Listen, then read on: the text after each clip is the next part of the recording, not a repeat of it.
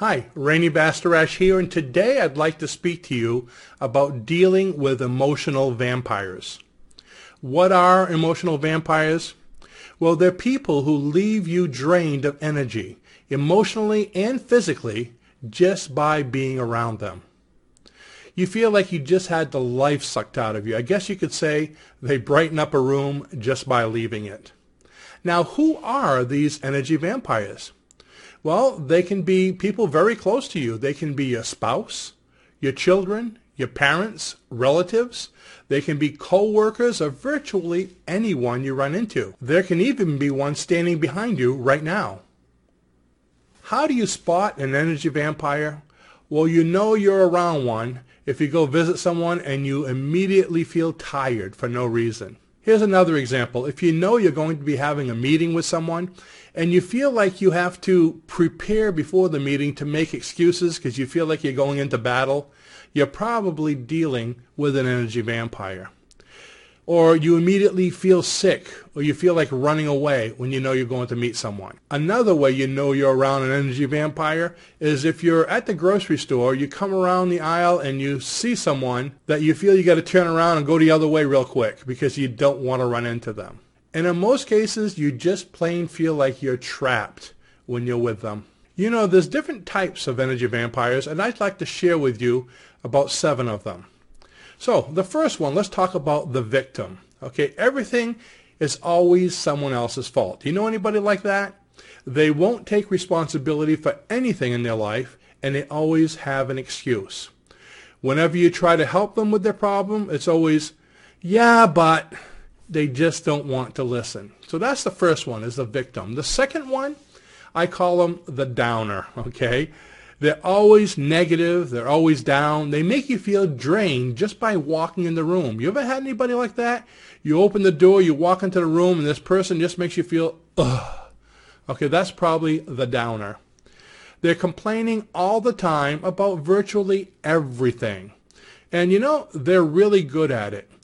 Picture someone that let's say you're you're out seeing a beautiful sunset with another couple. Here you are with you know your spouse, and the other person is with someone else, and it's a gorgeous sunset. It's a warm night. There's no bugs. Everything's perfect. And once it's all over, you look at him. What do you think of that? And he goes, "Yeah, but it's dark out." You see what I mean? Anything you practice long enough, you become good at it. And that's the downer. They'll always find something down to say, and they're really good at it. They share all their problems with you, but they never want to talk about the solutions. They're very attached to their problems. The next one is called the narcissist. Okay, these are the takers, the me first. It's all about me. Okay, the world just revolves around them. They're people who always take and never seem to give back. They want your money, they want your time, and ultimately your energy. They can never seem to see your side of things. It's always their side. Then there's the manipulators. Okay, these are interesting ones. A manipulator is always complimenting you, telling you how great you are, all the things you do are wonderful. You do so much better than me. You're so great at that. Can you do this for me? You see what's happening now? You know, you're so strong. Can you move all those boxes for me over there? I just can't lift them. Or, you're so healthy and I can't really get out that much. Can you do my shopping today? I need this, this, and this and that. And can you have it to me by one o'clock? You know, the interesting thing is, if you agree to do this once or twice for them, it'll usually turn into a regular thing. So be careful of the manipulator. The next one is the controller. Okay, the controller, they tell you exactly how to feel and what to do. They must be in control of everything. They might tell you something like, you should be happy to have that person in your life. They're good for you. Or, stop doing things that way. This is the way it's done. Or, you really shouldn't wear that. Wear this instead. They'll even bring you the outfit to wear. You just can't be yourself around them you might find yourself acting the way that they think you should be just to try to please them. Then there's the split personality. They come across loving and happy, and then, just on a dime, they'll turn and be totally negative and angry. They feed off of anger and negative attention. They'll even speak to other people and pit them against you just to see the negativity, to get the attention. You'll find that they don't want solutions. They simply want the negative attention that they're getting from you. Then there's the purely attention seekers. These people just want attention, but not negative attention. They just want attention. They constantly talk and never listen. They love to tell stories that are usually long-winded and pointless. They'll find any reason to keep you there. And when you first see them, you try to get away, but they're very good at catching you. And then they'll start with their long stories. So those are the different kind of vampires. Now, the interesting thing to think about is when it comes to vampires, we know that like attracts like. Well, what frequency are vampires on? You know, when you're using a tuning fork to tune a piano, what they do is they'll hit the tuning fork. Let's say it's a uh, tuning fork in the key of C. When they strike the tuning fork, it resonates the key of C. And what happens on the piano is the same note, the C, will resonate. And you'll actually hear the sound of the key of C from that piano. But also what happens when they hit the tuning fork is not only will it resonate with the key of C, but it'll also resonate with high C and with the low C.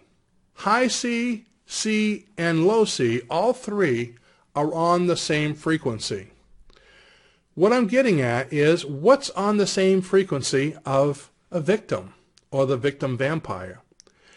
A victim is on the same frequency with other victims, of course, but a victim is also on the same frequency as a hero.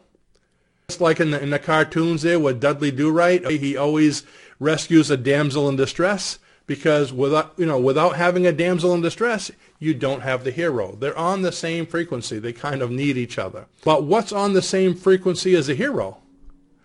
on the same frequency as the hero is his opposite, which is the villain. So you have the victim, the villain, and the hero, all three on the same frequency. Isn't that interesting? It's the same thing with wealth. Okay, on the same frequency of wealth is poverty. So you have to be very specific in what you're focusing on when you want wealth. Because you can say, you know, you want wealth and that's what you're focusing for, or you don't want to be poor. Of course, since the mind doesn't understand negative, it's just thinking want to be poor because it attracts whatever you focus on. So you need to keep that in mind that the energy vampire is on the same frequency as the villain and as the hero. You may not be a victim, but you might always be trying to help victims you're on the same frequency, so you're going to be attracting them.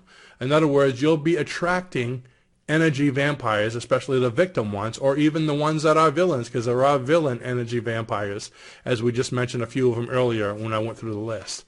So keep in mind that one of the most important things you need to do is be aware of this so you can try to change your frequency.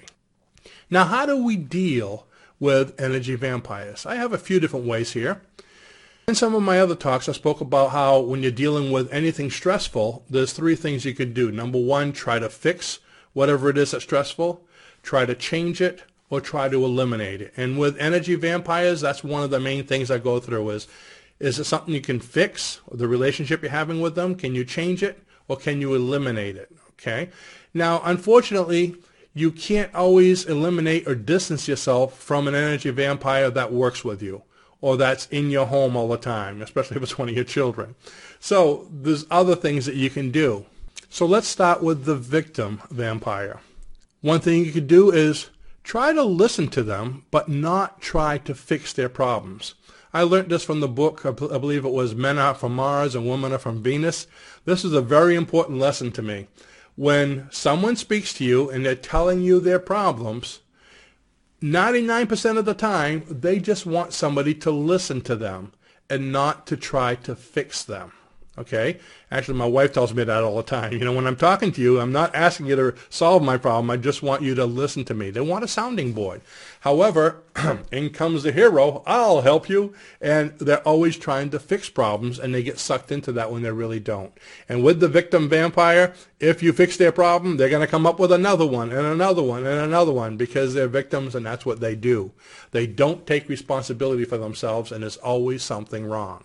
Also, you need to set firm boundaries with them. Okay, don't worry.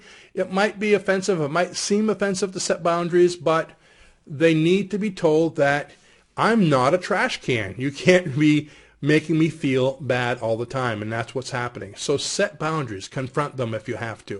And it's amazing that even though victims have these problems, a lot of times you can't help them. You want to, but they're not ready for it. So you might want to let them know that when you're ready for a solution, when you're ready to work on it, let me know and we'll talk. Don't waste your time until they're ready to change. Let's talk about the downer vampires. They're always talking about how everything's bad and everything's wrong. Why not try asking them, what do you want? By asking them what they do want rather than all the things they don't want and that's wrong, you're getting them to focus on the positive. So little by little, they're attracting what they want rather than what they don't. Might be a way to get a little bit more positive into their life. Another way to deal with them is you may have to just do a little small talk and move on as quick as you can. You might have to distance yourself from them if nothing else is working, or once again, you may have to confront them and let them know that this behavior isn't healthy for you, that it's bothering you, and you'd like them to stop. Next is the narcissist. Keep your expectations realistic, as everything you're speaking about is always about them. And by the way, never look for the approval of a narcissist. Also, keep in mind the words, how can it benefit them? Because anything they want to talk about should benefit them. Next is the manipulator. You can thank the manipulator for their compliments and then simply say, no, I can't help you. Or you might want to ask them to start doing things for you. If they're constantly asking you to shop all the time or constantly asking you to do something for them because they can't leave the house because of their health, how about asking them, well, since you're home all the time and I'm going to be going out shopping and taking up my time, I'd like you to cook lunch for me. And this is what I'd like, by the way. And I'm sure if that happens enough, they're going to probably want to distance themselves from you. Okay, so that might be a way to deal with it. And if everything else fails, it gets out of hand, remember, you are number one in your book, so distance yourself from them as much as you can. Next is the controller. Never tell the controller what to do. Okay, that's their job. They tell you what to do all the time. Never tell them what to do or you're going to have a problem. You can thank them for their suggestion and tell them you'll consider it. Just stick to the issues when you're speaking to them. Don't go off on tangents and try to leave as soon as you can. Then there's the split personality. With them, stay emotionally neutral so as to not set them off. And don't take sides. And lastly, there's the attention seeker. Now with them, you may have to set boundaries with them. You can be honest. Be yourself with them. Let them know that I don't have time to speak to you right now. I don't have time for the story. So just stop them in the middle of the story. Say, you know, great story. We could talk about it later, but I have to go. Be honest with them. Think about it. These people have probably been telling stories most of their lives, and they know they're the way they are. You're not the first one to run into the inconvenience of the storyteller. So be honest, set your boundaries, and stop them if you have to. Keep in mind that you're the most important resource in your life.